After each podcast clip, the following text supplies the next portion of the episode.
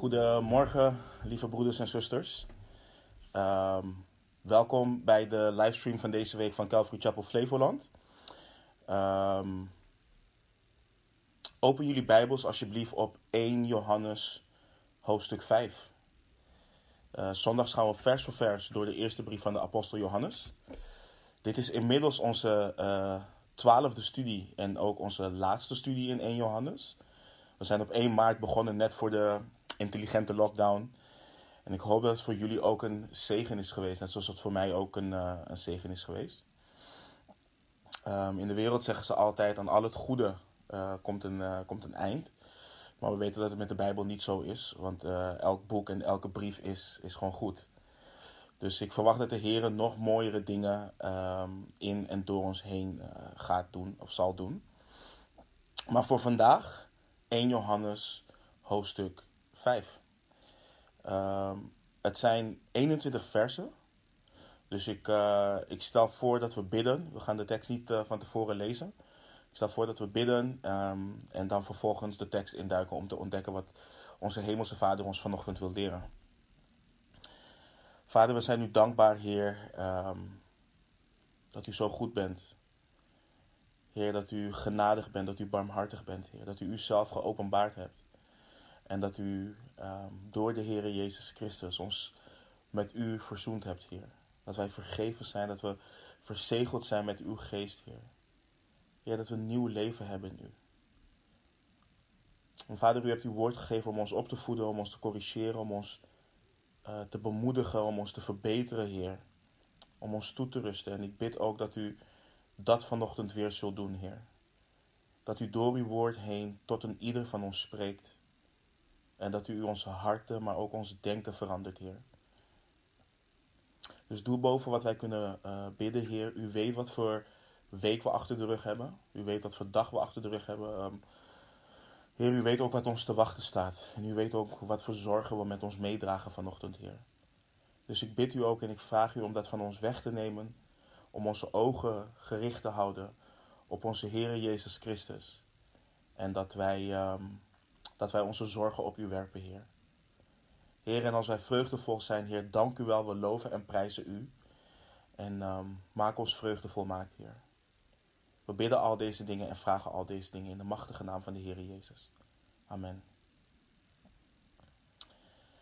Um, we hebben best veel Uh, behandeld de afgelopen paar weken. Um, maar ik heb het ook al in het begin gezegd en, ik blijf het, en, en, en dat, dat is ook wat we terugzien. Al deze dingen kun je onder één van, deze, van, van de volgende pijlers kun je die plaatsen. Um, Jezus Christus, liefde en gehoorzaamheid aan God en zijn woord. Dat is waar Johannes het continu over heeft gehad. En daar waar Johannes zijn evangelie bijvoorbeeld heeft geschreven, opdat de persoon die de woorden hoort of leest zal geloven dat Jezus de Christus is, de Zoon van God, en door geloof uh, het leven zal hebben in zijn naam, is Johannes in deze brief gericht op de uh, vruchten van geloof. Uh, de kenmerken van wedergeboorte en de zekerheid die een volgeling van Jezus Christus heeft. En het is niet dat Johannes ons zomaar dingen uitlegt over het leven als volgeling van Christus. Hij wil echt iets bereiken met de brief.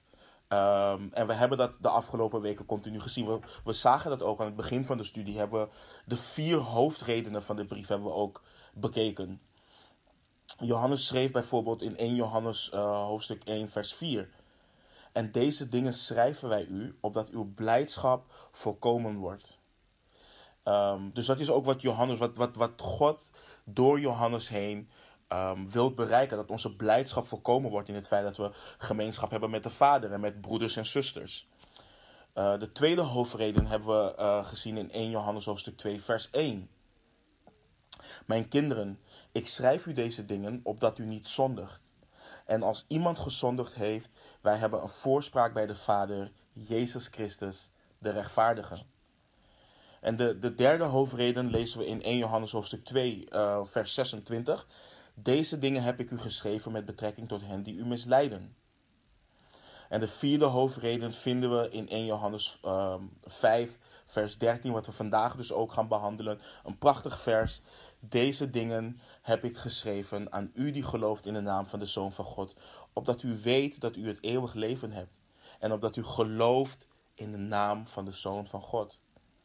En ik, ik, ik weet niet hoe jullie het zien, maar als iemand die gelooft dat de Bijbel het woord van God is, dat het ingegeven is door God, Uh, bemoedigt het mij om te weten dat God de Heilige Geest mensen heeft gebruikt om zijn woord op te schrijven, opdat mijn blijdschap volkomen wordt, opdat ik niet zondig en heilig voor hem leef, maar ik de geruststelling heb dat als ik zondig, ik een voorspraak bij de Vader heb, onze Heer Jezus Christus, de rechtvaardige, dat hij het heeft laten opschrijven opdat ik niet misleid word door valse profeten, door antichristen, en opdat ik zekerheid heb van eeuwig leven.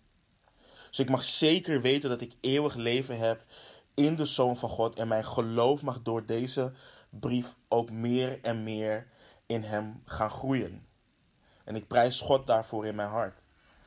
En we hebben ook gezien dat Johannes ons een aantal testen heeft gegeven. Want manieren waarop wij kunnen toetsen wat de christen scheidt van de niet-christen. Want we weten inmiddels dat heel veel mensen beweren in God te geloven. En heel veel mensen beweren dat... Uh, dat als ze bijvoorbeeld het leven hier aan deze kant van de eeuwigheid afleggen, dat ze op basis van een goed mens zijn uh, naar de hemel gaan. Of dat men op hun eigen manier kan geloven in, in God. En Johannes geeft ons dus kenmerken van wat de zekerheid is, wat we, dat we gemeenschap hebben met God. Want daar draait het om, een persoonlijke relatie met God door de Heere Jezus Christus. En de contrasten die Johannes heeft geschetst zijn dat uh, kinderen van God, zij die geloven in Jezus Christus, wandelen in het licht. Uh, ze wandelen niet in de duisternis. De christen wandelt in het licht, want God is licht en in hem is er in het geheel geen duisternis. Kinderen van God, uh, volgelingen van Christus, die belijden hun zonde. Ze zijn eerlijk over het feit dat ze zondig zijn um, en ontkennen hun zonde niet. En... Um, En, en, en kinderen van God zijn ook gehoorzaam, gehoorzaam aan God. De christen neemt de geboden van God in acht. Niet om gerechtvaardigd te worden, dus niet om zichzelf goed te presenteren voor God, maar omdat hij of zij gerechtvaardigd is en de liefde van God volmaakt in hem of haar is geworden. Um, we, we hebben gezien dat volgelingen van Christus liefde hebben voor hun broeders en zusters in Christus. En zij die dat niet doen, hebben haat voor de broeders of zusters, voor, voor, voor zij die in Christus zijn. En we hebben gezien dat wie zijn broeder of zuster namelijk haat, tot, tot nu toe nog in de duisternis is. Een wedergeboren christen heeft zijn broeders en zijn zusters lief. En we hebben gezien ook dat een, een, een christen, iemand die geboren is uit God, liefde heeft voor God. En geen liefde heeft voor de wereld, want waar de liefde voor de wereld is, is niet de liefde voor God. Die liefde wordt uitgedreven. En we hebben ook gezien dat als we geboren zijn uit God, we de waarheid geloven. Um, we gaan niet achter de leugens van antichristen aan. We, we geloven de waarheid over en van Jezus Christus, die geopenbaard is in de Bijbel, in Gods woord. En het is heel zwart-wit. En voor de wereld is dat heel bekrompen, om te praten over absolute waarheid, om te praten dat dit de waarheid is. Um, En, en Johannes neemt geen blad voor de mond. En, en, en ik weet niet van jullie, maar ik heb dat nodig. Uh, iemand die gewoon de waarheid leert.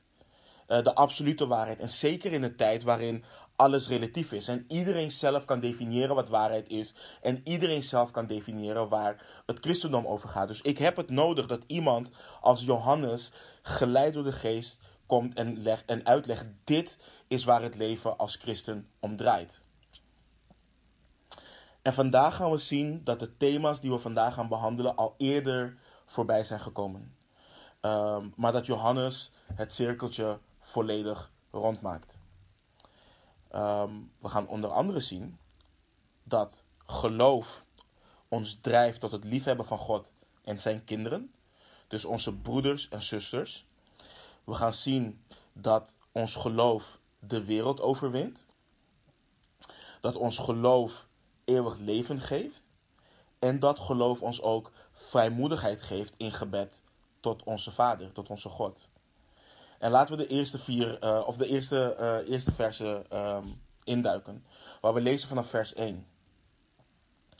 Ieder die gelooft dat Jezus de Christus is, is uit God geboren.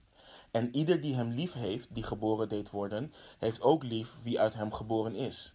Hieraan weten wij dat, de, dat wij de kinderen van God lief hebben. Wanneer wij God lief hebben en zijn geboden bewaren. Want dit is de liefde tot God. Dat wij zijn geboden in acht nemen. En zijn geboden zijn geen zware last. Johannes schrijft hier wat we eerder al hebben behandeld. Hij schrijft als eerste wat het ultieme bewijs is voor het feit dat je een volgeling van Christus bent. Hij schrijft dat ieder die gelooft dat Jezus de Christus is, is uit God geboren. Johannes heeft het um, niet alleen in deze brief over gehad, maar ook in zijn evangelie. In hoofdstuk drie, we kennen het gesprek tussen uh, de Heer Jezus en de Farizeeën Nicodemus. Nicodemus die een, een, een, een, een leraar was van de wet, uh, die een van de leiders was van het Joodse volk. Die kwam 's nachts naar de Heer Jezus toe en zei dat hij weet dat de Heer Jezus gezonden is door God. Want niemand kan de tekenen doen die de Heer Jezus deed als die persoon niet gezonden zou zijn door God. Maar de Heer Jezus die zei iets bijzonders. Hij zei, hij zei niet, oh tof dat je dit erkent. Hij zei, voorwaar, voorwaar, ik zeg u. Als iemand niet opnieuw geboren wordt, kan hij het koninkrijk van God niet zien. En daarna benadrukte hij weer, voorwaar, voorwaar. En wanneer de Heer Jezus voorwaar, voorwaar zegt, dan moeten we heel goed luisteren, dan moeten we onze oren spitsen. Dan zegt hij, voorwaar, voorwaar, ik zeg u. Als iemand niet geboren wordt uit water en geest, kan hij het koninkrijk van God niet binnengaan. Dus dat, dat breekt alle uh, valse gedachten, alle eigen vormen van rechtvaardigheid, alle gedachten over, oh, als ik een goed mens ben, dan ga ik de hemel in. Nee, je moet opnieuw geboren worden. Dus um, om een volgeling van Christus te zijn, moet er een bovennatuurlijk werk plaatsvinden in het leven van een persoon. Wanneer die persoon um, geloof uh, wordt geschonken door de Heer in zijn genade en barmhartigheid, dan komt um, of dan trekt de Heilige Geest die persoon uit de duisternis naar het licht en brengt hem of haar over van de dood tot het leven. Het is een prachtig bovennatuurlijk werk wat de Heilige Geest doet in het leven van een persoon. Dus, en ik blijf het zeggen, want Johannes blijft het ook herhalen. En het is iets wat bij sommige mensen moet landen in zowel hun hart als in hun verstand. Het volgen van de Heere Jezus is niet iets wat je uit jezelf doet en op jouw manier doet. Het is niet iets wat je zelf kunt opbrengen. Het is een bovennatuurlijk werk. Het is geestelijk. Je moet opnieuw geboren worden. En dit geloof, dit komt door het horen van het woord. Dus hoe wij ook de Bijbel verklaren. Of wanneer we het evangelie delen met iemand. Wanneer het evangelie wordt gepredikt, dan hoort daar een reactie op te volgen. Het bewust ervoor kiezen dat je gelooft in het werk en de persoon Jezus Christus. Het opnieuw geboren worden is de basis van onze wandel met Christus. Het is het begin van onze wandel. Het is de basis voor onze gemeenschap met God. Want zonder opnieuw geboren te worden hebben we geen relatie met God. Anders dan dat we hem vijandig gezind zijn. Dat is wat de Bijbel ons leert. Dus, en dit is belangrijk. Kijk, het gaat er niet om dat je religieus bent opgevoed. Dat je je hele leven naar de kerk bent geweest. Of erkennen dat God echt is. Of dat je denkt, oh ik geloof wel dat er een God is. Maar ik geloof in moeder natuur of wat dan ook. Het is ook geen nieuwjaarsvoornemen of je leven even opruimen. Nee, Johannes schrijft hier dat het erom gaat dat we geloven dat Jezus Christus de redder is. Dat Jezus de Christus is. De verlosser gestuurd door God voor zondige mensen. En daarmee moeten we bedenken en daarbij moeten we onthouden, het is Gods initiatief. De apostel Petrus die schrijft dat ook in zijn, in, in zijn eerste brief. In Eerste Petrus vers, uh, hoofdstuk één vers drie. Daar prijst hij God en dan, zegt hij, dan schrijft hij, geprezen zij de God en Vader van onze Heer Jezus Christus, die ons, overeenkomstig zijn grote barmhartigheid, opnieuw geboren deed worden tot een levende hoop door de opstanding van Jezus Christus uit de doden. Dus wedergeboorte is het werk van God en God alleen. En daarmee wil ik niet zeggen dat we niet moeten kiezen voor God. Dat is niet wat ik zeg. Maar wat ik zeg is, is precies wat Johannes ook schrijft in uh, de opening van zijn evangelie. In Johannes één, versen twaalf en dertien. Dan schrijft Johannes, maar allen die hem, dus Jezus, aangenomen hebben, hun heeft hij macht gegeven kinderen van God te worden. Namelijk die in zijn naam geloven. En dat betekent dat je gelooft in wie hij is. Die niet uit bloed, niet uit de wil van vlees en ook niet uit de wil van de man, maar uit God geboren zijn. Dit is waar het om draait. Dit is waar het begint. En Johannes leert ons dat dit ook vrucht met zich meedraagt.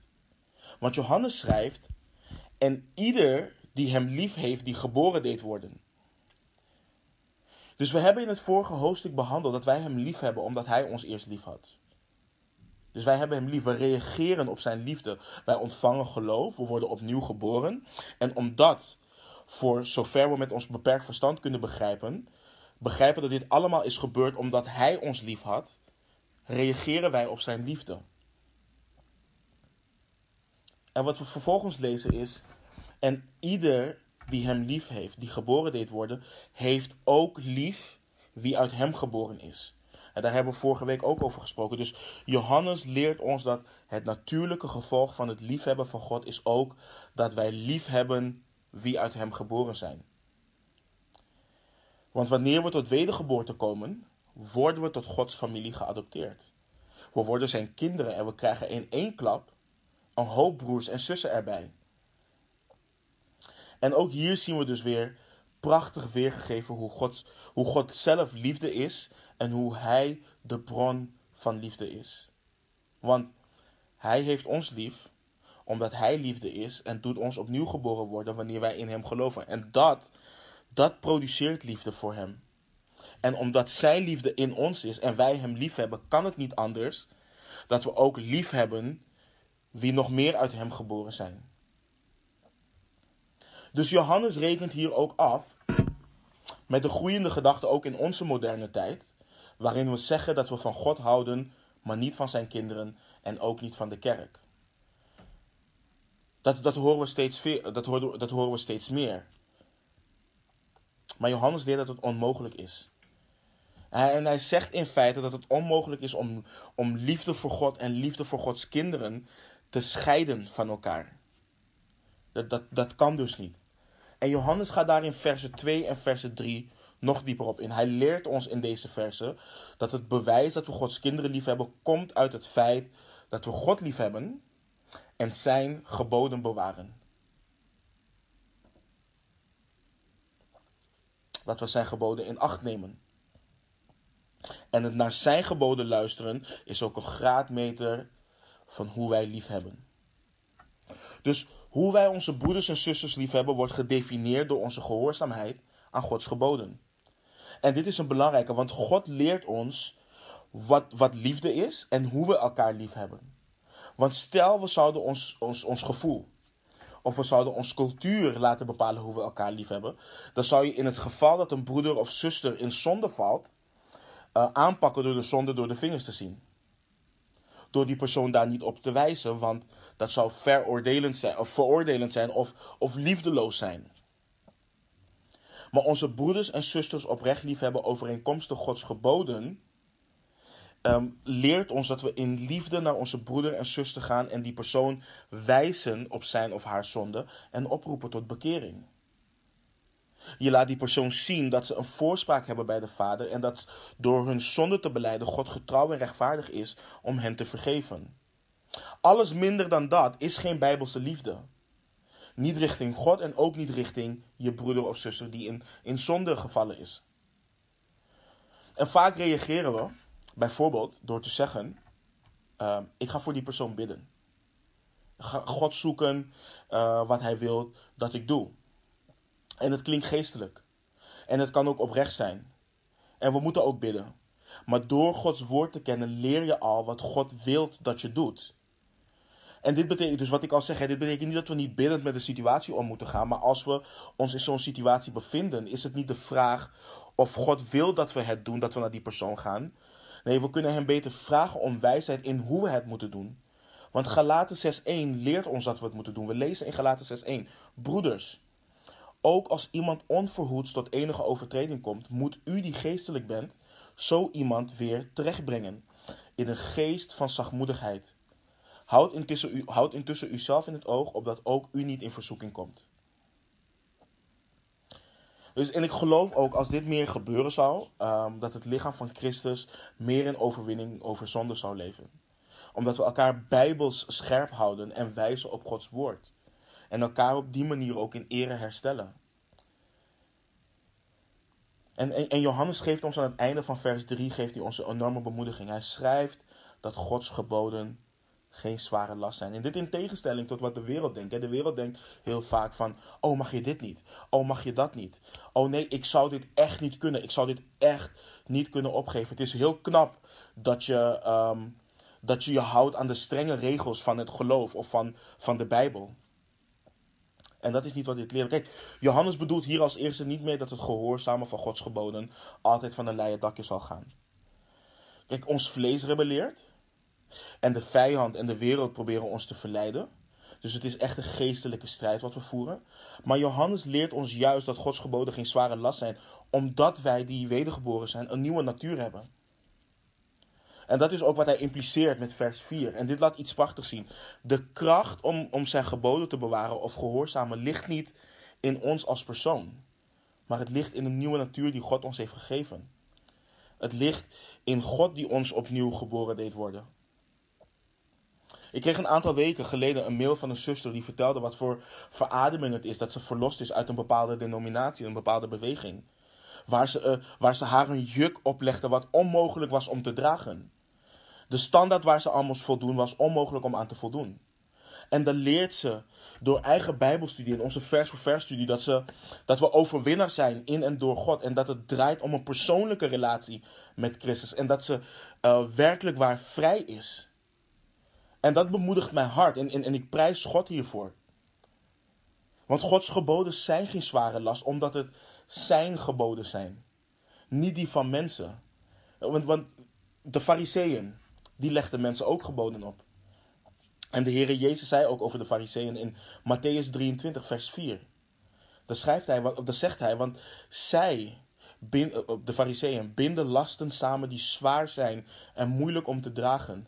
En zij leggen ze op de schouders van mensen, maar zij willen die zelf met geen vinger verroeren. Dit is wat mensen doen. Die leggen anderen een, een juk op van eigen rechtvaardigheid. Maar over zijn eigen juk zegt de Heere Jezus dat het zacht is. En dat zijn last licht is. Hij, hij geeft ons de kracht en de genade om het, om het te dragen. En Petrus zei zelf, bijvoorbeeld tijdens de vergadering in Jeruzalem in Handelingen vijftien, vers tien. Dan schrijft hij, wel, wel nu dan, waarom verzoekt u God door een juk op de hals van de discipelen te leggen, dat onze vaderen en ook wij niet hebben kunnen dragen? Zonder Gods genade is het onmogelijk om zijn geboden te, te dragen. Maar met zijn genade, waardoor we een nieuwe natuur ontvangen, zijn zijn geboden geen zware last. En dit is werkelijk waar prachtig, want door onze wedergeboorte, wedergeboorte hebben we niet alleen de wil om zijn geboden te bewaren en om, om, om hem te gehoorzamen. We hebben door het feit dat de Heilige Geest in ons woont, woont ook de kracht om dat te doen. En dat is, dat is een enorme bemoediging. En een ander belangrijk ding om te begrijpen is dat Gods geboden niet zwaar zijn omdat hij ze uit liefde geeft. Hij geeft ons zijn geboden omdat hij van ons houdt. En hij weet wat goed voor ons is en, en hij wilt wat goed voor ons is. En je vaders en moeders onder ons, opa's en oma's, ook ooms en tantes, um, die, die, die, die kennen dit in het bijzonder. Ik heb zelf twee dochters en tegen de oudste zeg ik ook heel vaak, papa zegt dit niet omdat papa niet wil dat je geen plezier hebt. Of omdat papa vervelend wil doen. Papa zegt dit omdat papa juist van je houdt. En papa weet wat goed voor jou is. En ook zo is het met Gods geboden voor ons. Kijk, sommige dingen worden, worden, uh, worden ons opgedragen waar we misschien in ons vlees zoiets hebben van, waarom moet het zo? Maar ook al begrijpen we het niet en ook al rebelleert ons vlees ertegen, moeten we altijd teruggaan naar het volgende. En, en, en de volgende gedachte helpt echt hierbij. Ik heb door de wedergeboorte Gods liefde in Christus leren kennen. Hij houdt van me. Hij heeft me lief. Hij weet wat goed voor me is. Dus ik kan erop vertrouwen. Ik kan en ik moet vertrouwen op zijn liefde en zijn geboden gehoorzamen. Want zijn geboden komen voort uit zijn liefde voor ons als zijn kinderen. En met deze wetenschap en erkenning verandert ons gebed richting God ook. We gaan dan bidden en vragen aan God om ons verhard hart te verzachten en ons geloof te geven voor gehoorzaamheid, in plaats van God te vragen om de situatie te veranderen. Nu, dus we mogen weten dat God zijn geboden heeft gegeven uit liefde. En Johannes gaat vervolgens verder en leert ons hoe we in en door de wedergeboorte als overwinnaars kunnen leven. Um, hij schrijft vanaf vers vier. Want al wat uit God geboren is, overwint de wereld. En dit is de overwinning die de wereld overwonnen heeft. Ons geloof. Wie anders is het die de wereld overwint dan hij die gelooft dat Jezus de Zoon van God is. Johannes geeft ons bemoediging en, en, en zekerheid hier. Als kinderen hebben we de wereld overwonnen. En we hebben inmiddels geleerd dat de wereld staat voor het uh, wereldsysteem waar de Satan overheerst. Dit systeem is tegen God. Tegen zijn wil, tegen zijn kinderen. Het is een systeem wat zodanig ingericht is dat het er alles aan wil doen om het moeilijk te maken voor Gods kinderen om hem te gehoorzamen. Dus we hebben te maken met verleiding, afleiding en noem maar op. Maar Johannes leert ons dat wie uit God geboren is, dit systeem overwint en overwonnen heeft. En Johannes schrijft dat we hebben overwonnen door, door ons geloof. En hij doet iets prachtigs. Hij schrijft het in een continue vorm. Dus hij schrijft overwint de wereld.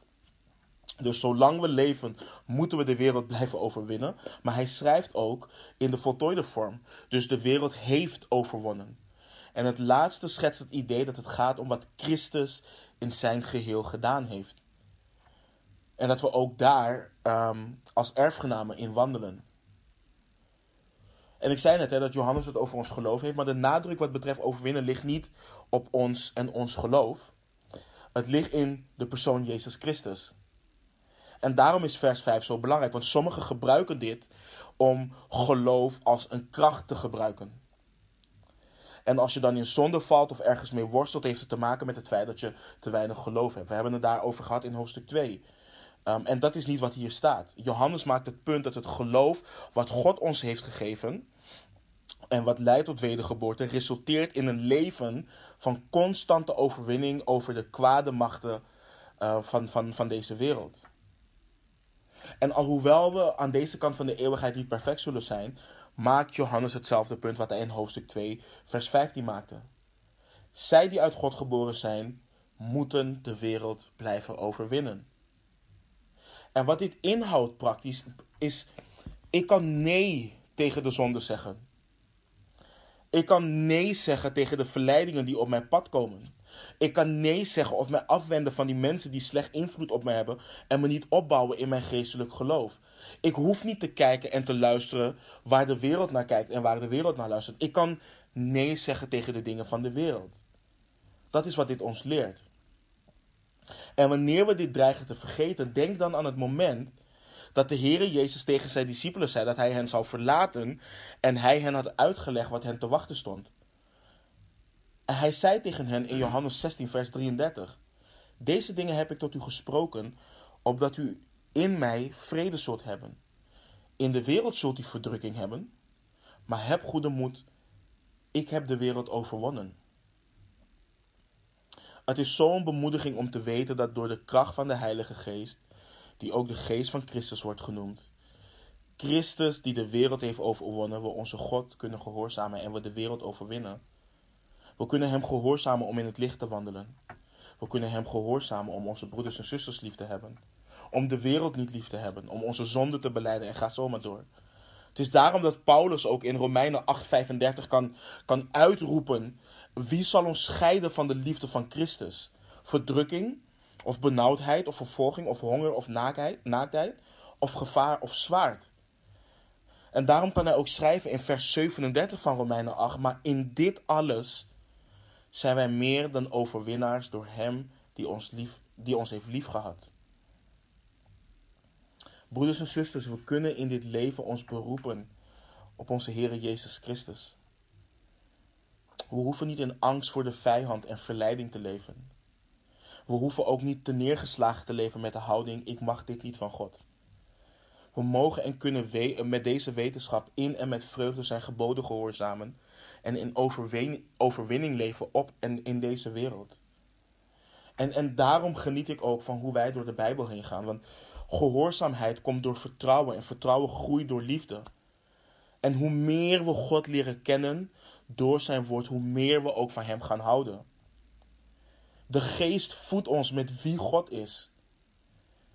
En hoe meer we dat weten, des te meer we gaan erkennen dat hij goed is. En zal ons vertrouwen ook meer in hem gaan groeien. En dus ook onze gehoorzaamheid aan hem. Het is werkelijk waar een geweldig leven wat, wat God voor ons heeft. En Johannes gaat dus verder met het geven van zekerheid aan de christen. Vanaf vers zes lezen we. Hij is het die kwam door water en bloed. Jezus de Christus. Niet door het water alleen, maar door het water en het bloed. En de geest is het die getuigt, omdat de, omdat de geest de waarheid is. Want drie zijn er die getuigen in de hemel. De Vader, het Woord en de Heilige Geest. En deze drie zijn één. En drie zijn er die getuigen op de aarde.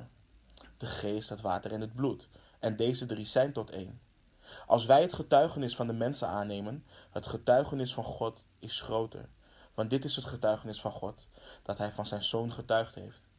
Wie gelooft in de Zoon van God, heeft het getuigenis in zichzelf. Wie God niet gelooft, heeft hem tot leugenaar gemaakt, omdat hij niet geloofd heeft het getuigenis dat God van zijn Zoon getuigd heeft. Voor ik op deze versen inga, wil ik even uh, het volgende zeggen over versen uh, zeven en acht. Het middelste gedeelte van vers zeven en het begin van vers acht komen niet voor in de Griekse manuscripten voor de vijftiende eeuw. En de meeste Bijbelgeleerden zijn het erover eens dat dit iets is wat later in een, in een Latijnse vertaling is toegevoegd door iemand die dacht dat de Bijbel no- hulp nodig had wat betreft de doctrine over de drie-eenheid. En er zijn enkele Engelse vertalingen uh, die dit terecht weggelaten hebben. En als we de oorspronkelijke manuscripten erbij zou pakken, dan zou er staan eigenlijk, in plaats van vers zeven en acht zou dit er staan. Want drie zijn er die getuigen. De geest, het water en het bloed. En deze drie zijn één. Um, de vraag is dan, want dat kan, dat, die vraag kan ontstaan. Is de Bijbel onbetrouwbaar? Maakt dit de Bijbel onbetrouwbaar? Want je hebt religies en stromingen en zelfs ook atheïsten Uh, die dit soort teksten gebruiken om te laten zien dat de Bijbel niet uh, betrouwbaar is. En het antwoord daarop is simpelweg nee. Want wat er toegevoegd is, dat als eerste klopt theologisch gezien, alleen had het niet gehoeven. Het laat alleen maar meer zien dat God onze hulp niet nodig heeft en dat hij heel goed in staat is om zelf zijn woord te communiceren en door te geven. En daarnaast kunnen we de oude manuscripten gewoon raadplegen om, om te zien wat er daadwerkelijk staat. Kijk, het, het, het, de, de, de doctrine van de drie-eenheid is verweven door, het, uh, het oude, door, het hele, uh, door de hele Bijbel. En dit had dus eigenlijk niet gehoeven. Maar ik zeg dit, uh, zodat we snappen waarom ik me in dit gedeelte richt op het water en het bloed. En niet op zoals het nu hier in vers zeven staat. Um, over vers zes wordt gedeb- gedebatteerd. Wat de betekenis is, terwijl dat naar mijn idee helemaal niet hoeft. We moeten altijd, en dat is heel goed voor Bijbels te kijken, we moeten altijd het volgende onthouden wanneer we een tekst benaderen. We benaderen een vers altijd in context of relatie tot het thema wat het communiceert. En dat thema weer in context van het hoofdstuk. Dat hoofdstuk in context van het boek of de brief. En dat weer in context van de gehele Bijbel. Het is nooit de bedoeling dat we een vers of een woord isoleren op basis van een vers en dat woord alleen. Want dan kunnen we het laten zeggen wat we willen. En dat is niet hoe God zijn woord heeft gegeven. En in relatie tot wat we weten waar Johannes tegen vocht, de dwaalleer dat Jezus Christus geen mens was, maar de gedaante had van een mens, leert het water en bloed ons het volgende. Ik geloof dat de tekst ons hier leert dat het water refereert naar de doop van de Heer Jezus Christus. En dat het bloed refereert naar zijn dood aan het kruis. Ik geloof dat dit de beste uitleg is, aangezien Johannes de fundamenten wat betreft het christelijke geloof in deze brief benadrukt. Sommigen onderwijzen overigens ook dat het water kan refereren naar de, um, uh, de geboorte, hè, de, het feit dat hij geboren is. En dat is ook plausibel, um, want een, een, een geest kan niet geboren worden. Um, maar wat, wat ik geloof, kijk, de, de, zowel de doop als het kruis getuigen van het feit dat de Heere Jezus zowel mens als God is. Dat hij de Zoon van God is. En dat hij, dat hij de gezonde Christus van God is. Bij beide gebe- uh, gebeurtenissen getuigde de Vader op wonderbaarlijke wijze van zijn Zoon. Tijdens zijn doop weten we dat de Heilige Geest neerdaalde op de Heere Jezus Christus als een duif. En getuigde de Vader, dit is mijn geliefde Zoon in wie ik mijn welbehagen heb.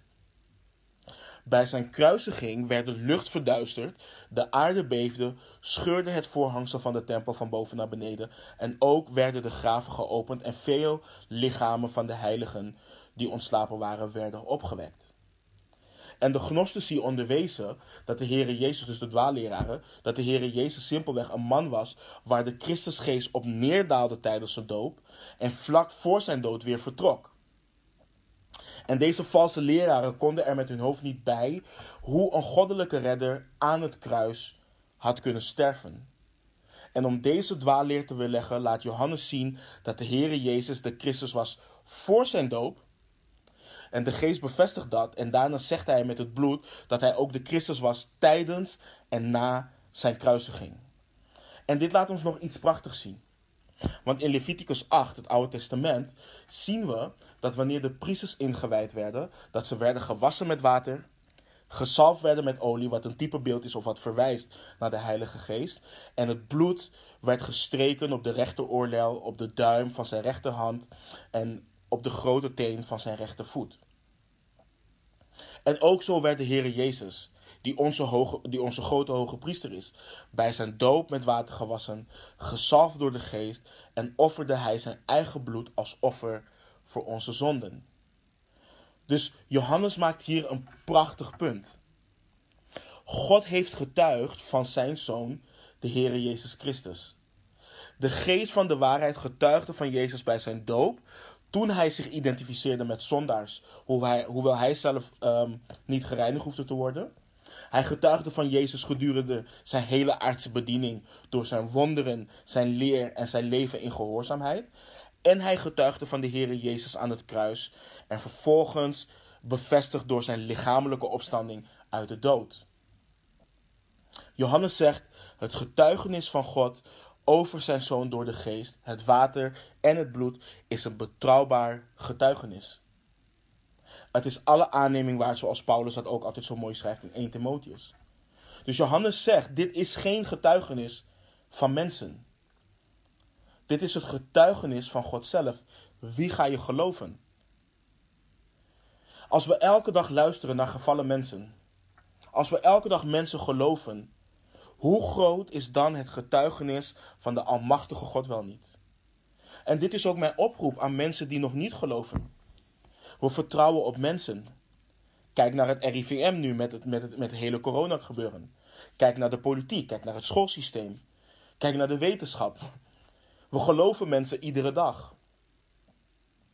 En ik zeg tegen jou, geloof God.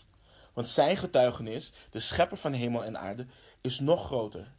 Want God getuigt van zijn Zoon, Jezus Christus, in de Bijbel. En ik heb het getuigenis van mensen niet aangenomen over Christus, omdat ik mensen in het verleden, omdat ik mensen in het verleden heb gezien die niet leefden naar het getuigenis. En kijk, en daarmee wil ik niemand veroordelen.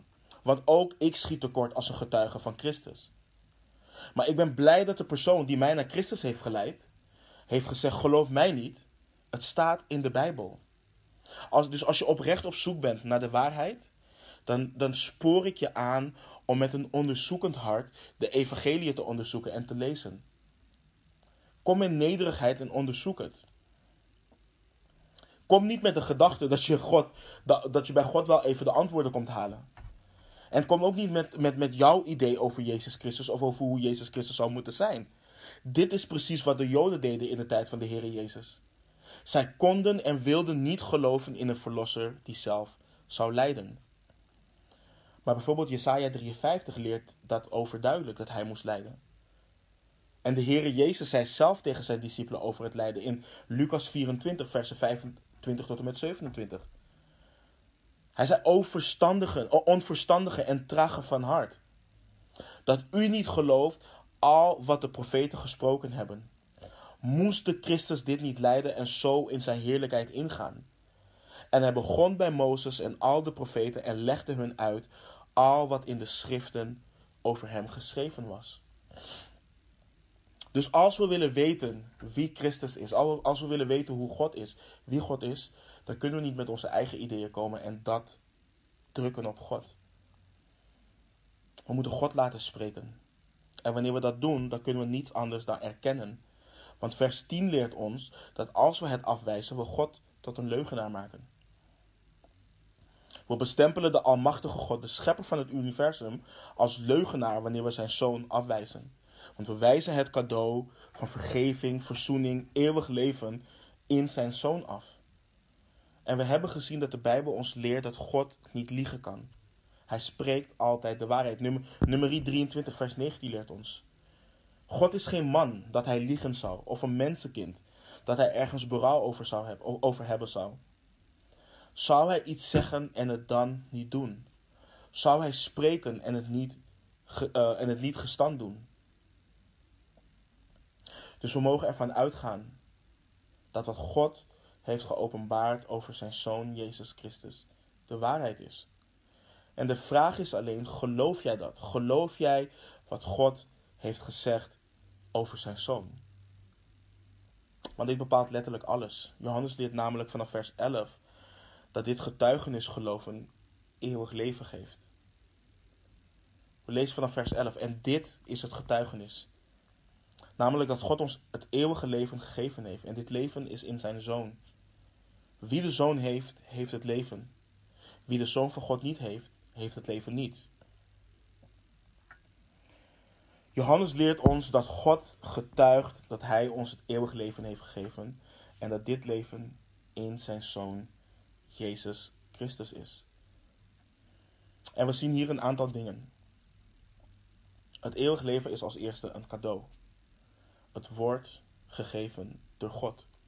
Het is niet iets waarmee je geboren wordt. Het is niet iets waarvoor je werkt. Het is een cadeau. Want iets waarvoor je werkt is loon. Ik zat, ik zat vroeger in, in, in de sales. En toen hoorde je mensen wel eens praten over hun bonus als een cadeau. En, en, en het, het is geen cadeau, want je hebt er gewoon voor gewerkt. In je contract, wat je hebt ondertekend, staat dat als je X verkoopt, dat je, uh, dat je Y Um, als bonus naast je salaris krijgt. En zo werkt het met heel veel in het leven.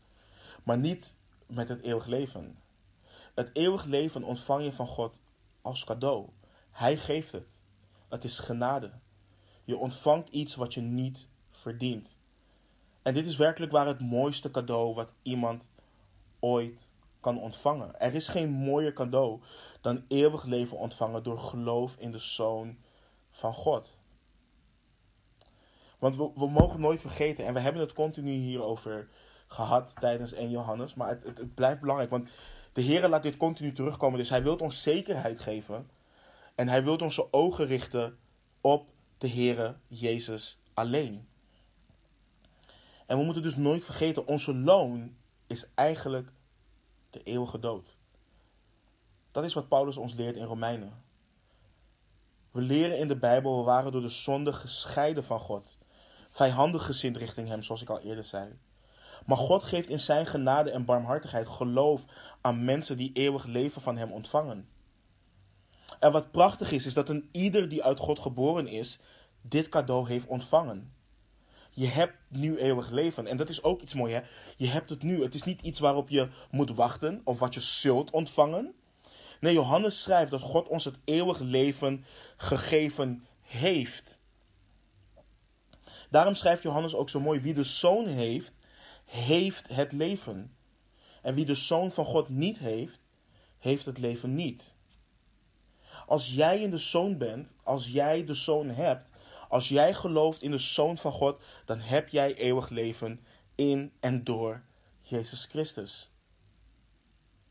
Maar een belangrijke vraag is dan, die we onszelf moeten stellen, is wat betekent geloven? Wat betekent het om te geloven in de Zoon van God? Want Ik kan erkennen dat Jezus Christus heeft, uh, heeft bestaan. Ik kan geloven dat hij inderdaad hier op aarde heeft geleefd. Ik kan zelfs geloven dat hij gestorven is aan een kruis. Maar als je de Griekse woorden erbij pakt, dan spreekt geloven altijd van gehoorzamen. Je committeren aan, je onderschikken aan. Dus het is niet iets van, oh ja, ik geloof in Jezus. Ik geloof dat hij de Zoon van God is. Johannes laat ons door deze brief zien dat dit geloven zich uit in een goddelijk leven, in gehoorzaamheid en onderschikking aan Christus. Dus de vraag is, vindt er een transformatie plaats of is het al zichtbaar dat de Heilige Geest een werk in jou is begonnen, in jou om jou gelijkvormig te maken aan zijn Zoon? Ga jij door je geloof meer op Jezus Christus lijken? Ga jij door je geloof um, meer, uh, God meer gehoorzamen? En we hebben de afgelopen weken inmiddels gezien, hè, en, dat, en dat zei ik vandaag al eerder, het is niet iets van ik geloof op mijn manier en dat uitzicht op mijn manier. En het is ook niet iets van jij gelooft op jouw manier en het uitzicht op jouw manier. Nee, geloven in God betekent dat wij sterven aan onszelf en ons leven in de handen van God geven. We zeggen en we erkennen en we leven naar het feit dat Hij nu Heer en Meester van mijn leven is. Hij richt mijn leven in, want Hij heeft het gekocht met het bloed van zijn Zoon. En als we nog niet overtuigd zijn van de absolute zekerheid die we hebben als wedergeboren kinderen in God, dan gaat Johannes vanaf vers dertien het cirkeltje echt volledig rond maken.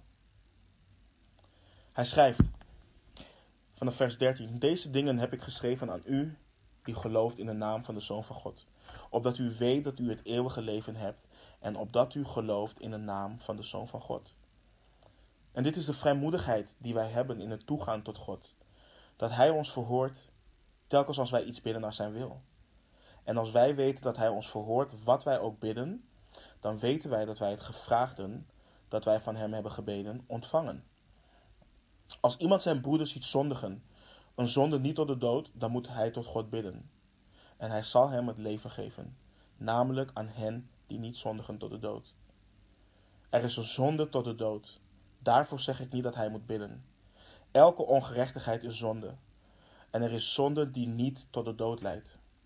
Wij weten dat ieder die uit God geboren is, niet zondigt, maar wie uit God geboren is, bewaart zichzelf en de boze heeft geen vat op hem. Wij weten dat wij uit God zijn en dat de hele wereld in het boze ligt.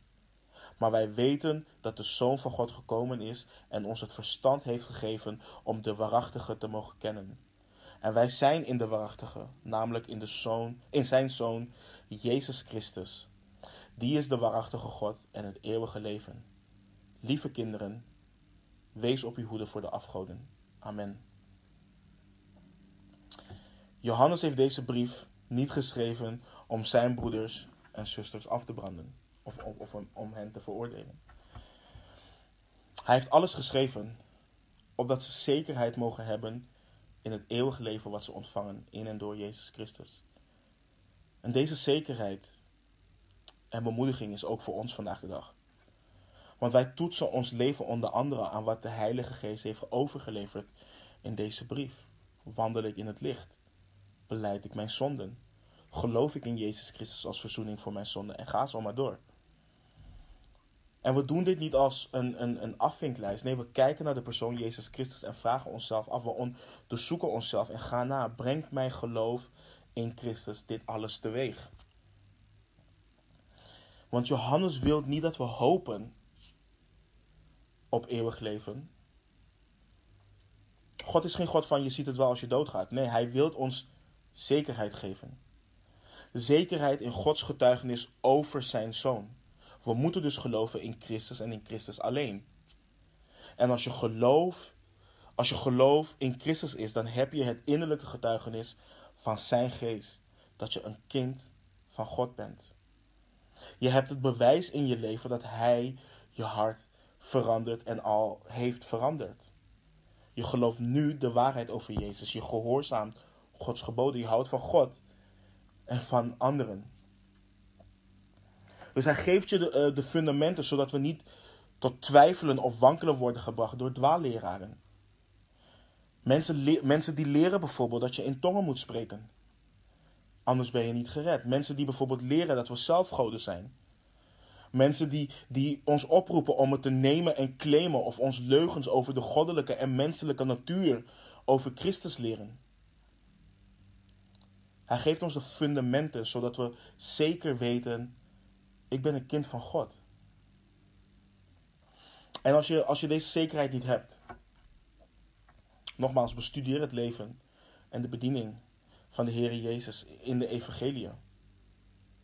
Het christendom is geen hoop zoals de wereld het definieert. Oh, het is goed voor jou dat jij hierin gelooft. Oh, het is hoop voor jou, of wat dan ook. Nee, de Bijbel definieert hoop als een vaste grond van dingen die men hoopt en een bewijs van de zaken die men niet ziet.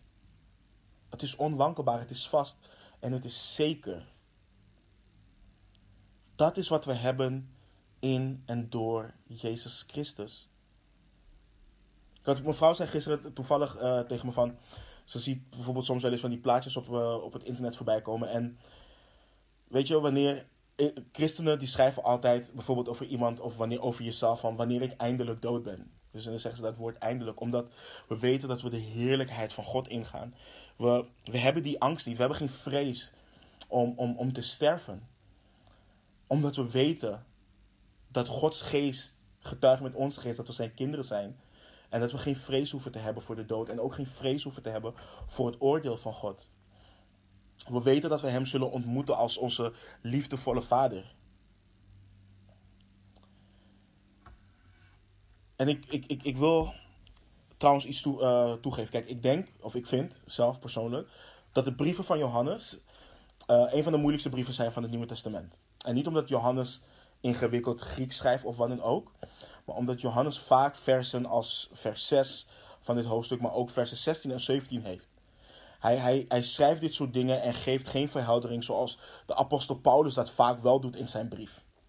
Want hij gaat er gewoon van uit dat zijn lezers dit begrijpen. En dat is ook wat we in gedachten moeten houden.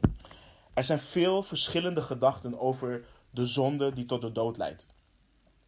En ik ga jullie daar niet mee vermoeien. Uh, maar wat ik jullie wel wil meegeven is...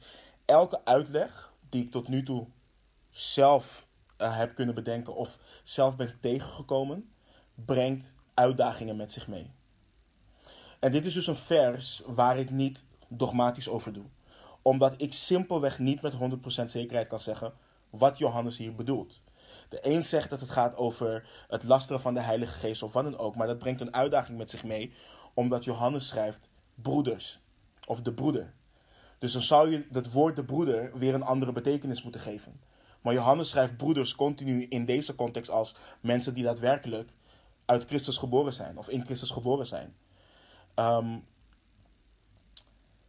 dus, nogmaals, um, ik, ik, ik, ik, ik weet niet met honderd procent zekerheid wat Johannes hierover, wat, wat hij hiermee bedoelt. Um, en ik ga daar dus niet dogmatisch over doen. Maar de focus in dit gedeelte is, is de kracht in, uh, de kracht van gebed. Maar ook de vrijmoedigheid die wij hebben als Gods kinderen. En laten we eerst beginnen met het feit dat bidden niet iets optioneels is voor Gods kinderen. Het is iets essentieel.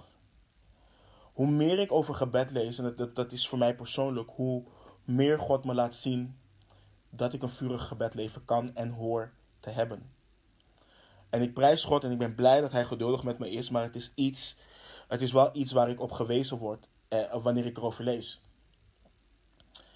Want als we niet bidden, laten we namelijk niet zien dat we in afhankelijkheid van God en in geloof leven. We vertrouwen op wat we weten en wat we kunnen. En dat is ook hoe de wereld leeft. En, en we horen in volledige afhankelijkheid van God te leven. En wanneer we dat doen, zul je ook zien dat je alles in gebed gaat brengen. En weet je, kijk, ik heb, ik heb dit nodig hier. Ik heb dit nodig dat iemand komt onder leiding van de Heilige Geest en mij leert en mij laat zien en mij wijst op het feit hoe belangrijk gebed is. Want ik ben een persoon, um, ik onthoud dingen heel snel. Ik onthoud dingen heel makkelijk. Ik kan, ik, ik kan veel informatie opslaan. En als dat doorslaat, Dan kan ik gaan vertrouwen op wat ik weet, in plaats van de afhankelijkheid die ik van God nodig heb en, of die ik van God heb. Dus ik heb het nodig en dit gedeelte hier opent mijn ogen en ik bid uh, dat het ook jullie, open, uh, jullie ogen opent. Want we lezen over het bidden naar Gods wil. Daar hebben we het al eerder over gehad. Dat God ons verhoort wanneer wij bidden naar zijn wil. Maar hoe dieper ik hier nu in duik, hoe meer ik zie dat Gods wil niet zo eenvoudig te begrijpen is. Um, als we willen en dat we vaak maar de oppervlakte wat dit onderwerp betreft raken. We weten allemaal dat dit niet betekent dat we om een Ferrari kunnen bidden en dat God, boem, die Ferrari voor onze deur neer, uh, neerzet. En we zeggen ook dat als wij zijn woord lezen en bestuderen, we steeds meer achter zijn wil komen. En dat is ook waar. Maar de nadruk ligt hier echt op het bestuderen van Gods woord. En ik, en ik zal uitleggen waarom. Kijk, stel dat iemand naar je toe komt en zegt, de Satan heeft je opgeëist om te siften als de tarwe. Dan is negen van de tien keer ons gebed uh, om dat weg bij iemand te halen. Of als iemand naar ons toe komt om te zeggen van, hé, hey, ik ga door verdrukking heen. Ik, ik, ik voel dat ik aangevallen word of, uh, of noem maar op. Dan bidden wij om, om, om die aanval te stoppen. Um, Uh, om het werken van de Satan af te breken en noem maar op. Um, maar kijk wat de Heere Jezus zegt in Lukas tweeëntwintig. In Lukas tweeëntwintig, versen eenendertig en tweeëndertig lezen we. En de Heere zei, Simon, Simon, zie, de Satan heeft u allen opgeëist om te siften als de tarwe. Maar ik heb voor u gebeden dat uw geloof niet ophoudt. En u... Als u eens tot één keer gekomen bent, versterk dan uw broeders. De Heere Jezus vroeg niet dat hij er niet doorheen zou gaan. De Heere, de Heere Jezus heeft niet gebeden om de Satan tegen te houden. Nee, hij heeft gebeden opdat zijn geloof niet zou ophouden. En wat dit ons laat zien, is dat Gods wil en zijn wegen hoger zijn dan die van ons. Um, wat ons alleen maar meer en meer afhankelijker van hem hoort te maken. En, hem meer en, meer, en ons meer en meer hoort te drijven tot hem zoeken in gebed en in zijn woord. Het hoort ons er ook meer, um, meer toe te zetten om echt na te denken waarom God nu nog toestaat dat we zuurstof in onze longen hebben. Want zolang we nog stuur, zuurstof in onze longen hebben, horen we bezig te zijn met het koninkrijk van God. Zijn wil is dat zijn koninkrijk komen. Dat is zijn wil. Zijn wil is dat niemand verloren gaat, maar tot inkeer komt, dat bekering komt, dat ze leven. En dit hoort ons niet te drijven tot een algemeen gebed. Heer, uw wil geschieden. Dat is niet wat ik zeg, maar het is wel waarna we horen te leven. Waardoor dat ook ons gebed zal vormen. Kijk, het is niet erg om je bezig te houden met of je die baan of wel niet moet nemen. Of je wel of niet een huis moet kopen of dat huis moet kopen. Maar vaak zijn we gericht op het zichtbare. Terwijl het onzichtbare, het geestelijke, achterwege blijft. Laat ons dus in vrijmoedigheid tot hem naderen. Zijn koninkrijk zoeken en, vuur, en een vurig gebed leven. Dat zijn koninkrijk mag komen. En let ook op wat Johannes zegt in vers zestien. Als iemand zijn broeder ziet zondigen, een zonde die niet tot de dood leidt, dan moet hij tot God bidden. En hij zal hem het leven geven, namelijk aan hen die niet zondigen tot de dood. En Johannes schrijft hier niet, en dit is ook heel goed om te, te begrijpen, want soms komt dit voort uit onvolwassenheid. Um, als iemand zijn broeder of zuster ziet zondigen, ga naar je broeders en zusters en vertel hen, zodat ze ervoor kunnen bidden. Dat is niet wat Johannes schrijft. Hij schrijft ook niet, ren naar de voorganger of de oudste en vertel het hem. Johannes schrijft dat je moet bidden tot God. En we hebben vandaag ook gezien dat Galaten ons leert dat we in zachtmoedigheid die persoon weer moeten terechtwijzen. Dus we moeten er wat mee. En dit laat ons zien dat alleen God iemand kan verlossen van zonde.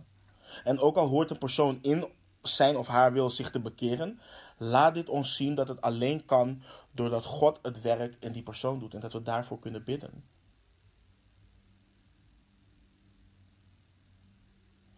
In de laatste versen leert Johannes ons dat we met al deze kennis onszelf moeten beschermen.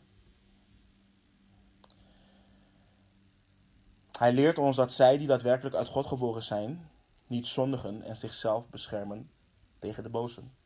Tegen de boze. We beschermen onszelf tegen de listige verleidingen van de vijand tot ongehoorzaamheid en zonde.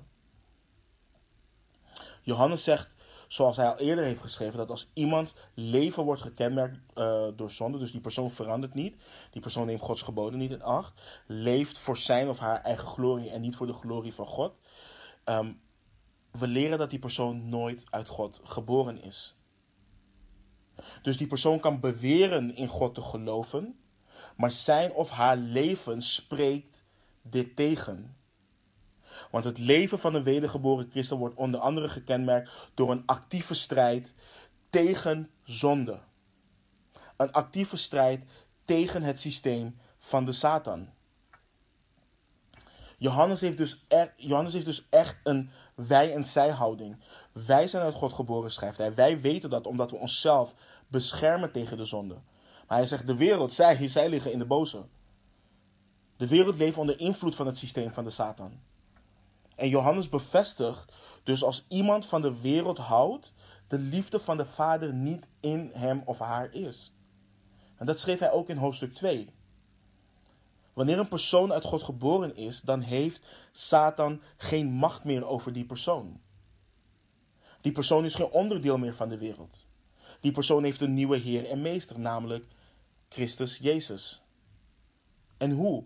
Want Johannes schrijft, maar wij weten dat de Zoon van God gekomen is en ons het verstand heeft gegeven om de waarachtige te mogen kennen. En wij zijn in de waarachtige, namelijk in zijn Zoon, Jezus Christus. Die is de waarachtige God en het leven. Weet je, als, als, als iemand je vraagt waar in het Nieuwe Testament wordt onderwezen dat Jezus God is, dat, dat, dat lezen we gewoon hier. En dit is niet de enige plek. We hebben het door het evangelie van Johannes hebben we het continu gezien. En we zien het ook terug in de brieven van Paulus. Maar heel vaak zeggen mensen ook hè, over, de, over de doctrine dat Jezus God is, dat Paulus dat verzonnen heeft. En dat is simpelweg niet waar. We zien dit door het hele Nieuwe Testament. En we zien dit nu ook hier in de brief van de apostel Johannes.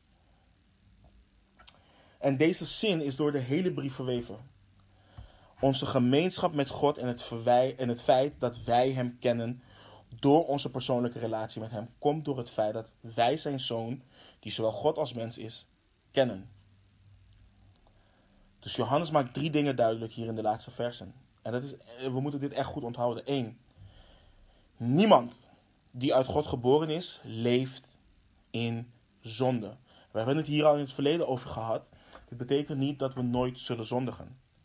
Maar we kunnen en we mogen en we zullen als christenen niet bewust in zonde leven.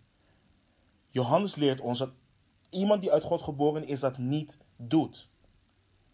Dus als jij van de zonde houdt, als jij bewust in zonde leeft, als jij je niet wil bekeren van zonde, dan moet je je dus afvragen, ben ik uit God geboren? En Johannes zegt, nee. Niemand die uit God geboren is, leeft in zonde. Het tweede wat we, wat we hier zien is, wij zijn uit God, in tegenstelling tot de wereld die in de macht van de Satan ligt. Dat is, dat is weer ook een ander. En nummer drie, de Zoon van God is gekomen en heeft ons begrip gegeven om de ware God te kennen. En dan sluit Johannes uit het niets de brief af. Lieve kinderen, wees op uw hoede voor de afgoden. Amen. En in eerste instantie uh, zou je denken, is, dit, is de rest van de brief verloren? Dit kan het niet zijn. Wat, wat heeft dit met de rest te maken? En het antwoord is veel. Want dit is voor ons net zo belangrijk als voor de oorspronkelijke lezers. Kijk, um, ik zeg vaker, hè, als ik bijvoorbeeld over een bepaalde stroming praat, of als ik uh, bepaalde leraren opnoem, dat ik dat niet doe om um, mensen af te fikken of wat dan ook. Maar loop een katholieke kerk binnen. Of loop een orthodoxe Griekse kerk binnen en je zult zien dat ze gevuld zijn met afgodsbeelden. Met beelden van heiligen, de, de, de heilige Maria, noem maar op. En de Bijbel, de Bijbel noemt deze dingen afgoderij. Johannes zegt, wees op uw hoede voor de afgoden. Al is het het beeld van, al, al is het beeld, al is het een beeld wat de Heere Jezus moet voorstellen, is het afgoderij. Want we hebben gezien in Johannes vier, um, waar de Samaritaanse vrouw de Heer Jezus vraagt, waar moeten wij aanbidden? Is het in de tempel? Waar, moeten we hier op de berg? Wat, waar moeten we aanbidden? En het gaat dus om het object. En dat de Heer Jezus heeft gezegd van, u weet niet wat u aanbidt. En dat hij heeft geleerd, God is geest. En dat zij die hem aanbidden, hem in geest en in waarheid moeten aanbidden. Dus elke vorm van buigen voor beelden van Jezus of de heiligen of noem maar op, is afgoderij. En dit geldt niet alleen voor beelden en schilderijen. Dit geldt voor elke vorm um, uh, van God, van Jezus, anders dan als in de Bijbel geopenbaard. Alles wat de rechtmatige plaats van Christus inneemt, is afgoderij. Bijvoorbeeld, elke week uren aan zinloze of goddeloze tv-programma's kijken. Of urenlang gamen zonder tijd te hebben om met God door te brengen of hem te dienen en hem te eren, is afgoderij. Dus Johannes, Johannes behoedt ons in het zelf creëren van een beeld van Christus. Het zelf creëren van een beeld van God. Dat is waar hij ons de hele brief tegen waarschuwt, voor waarschuwt. Johannes behoedt ons voor het vervangen van Christus zoals geopenbaard met iets of iemand die wij zelf hebben gecreëerd. En als we dus de afgelopen weken hebben opgelet, dan zien we dat het gaat om geloof, eenvoudig geloof in Jezus Christus. Christus zoals geopenbaard in de Bijbel. En dit leidt tot gehoorzaamheid aan Gods woord. Dit leidt tot gehoorzaamheid aan God en dit leidt tot liefde voor God en voor zijn kinderen. En we leven in een wereld waar men hun eigen Jezus en hun eigen christendom hebben gecreëerd. En deze brief is een nederigmakende brief waardoor we um, kunnen blijven bij de een, eenvoud die er in Christus is. Laten we bidden. Heer Jezus, ik wil u danken. Heer God, ik wil u danken dat u zo goed bent, Heer, dat u ons al deze woorden gegeven heeft, Heer, opdat wij opgebouwd zullen worden, Heer, opdat we niet zullen zondigen, opdat ons uh, vreugde volmaakt zal worden, opdat we niet misleid worden en opdat we zekerheid hebben in, in u, in het eeuwig leven, Heer. Heer, en we weten dat uw woord nooit ledig terug zal keren. En ik bid voor een ieder van ons, Heer, hoe lang we ook meeluisteren de afgelopen studies. Ik bid ook voor de mensen die terug zullen luisteren, die nog niet alle studies hebben gehoord. Heer, dat het, dat het woord wat u ons gegeven hebt zal bereiken wat u wilt dat het bereikt, Heer. Dat het ons volledig zal transformeren. Dat het ons uw hart zal geven. En Heer, ik dank u voor het feit dat u ons de afgelopen weken zo hebt lopen vormen, Heer.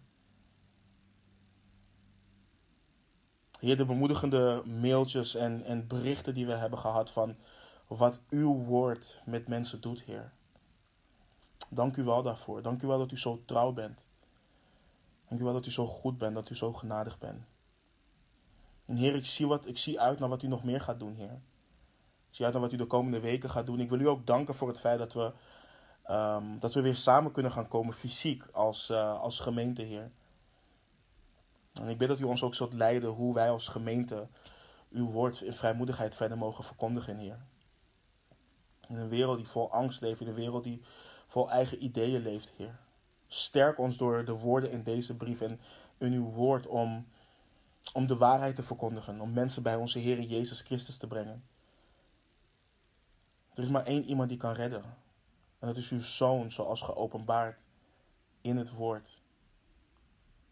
Dank u wel hiervoor, Heer. We loven en prijzen uw naam. We bidden al deze dingen. In de machtige naam van onze Heer Jezus Christus. Amen.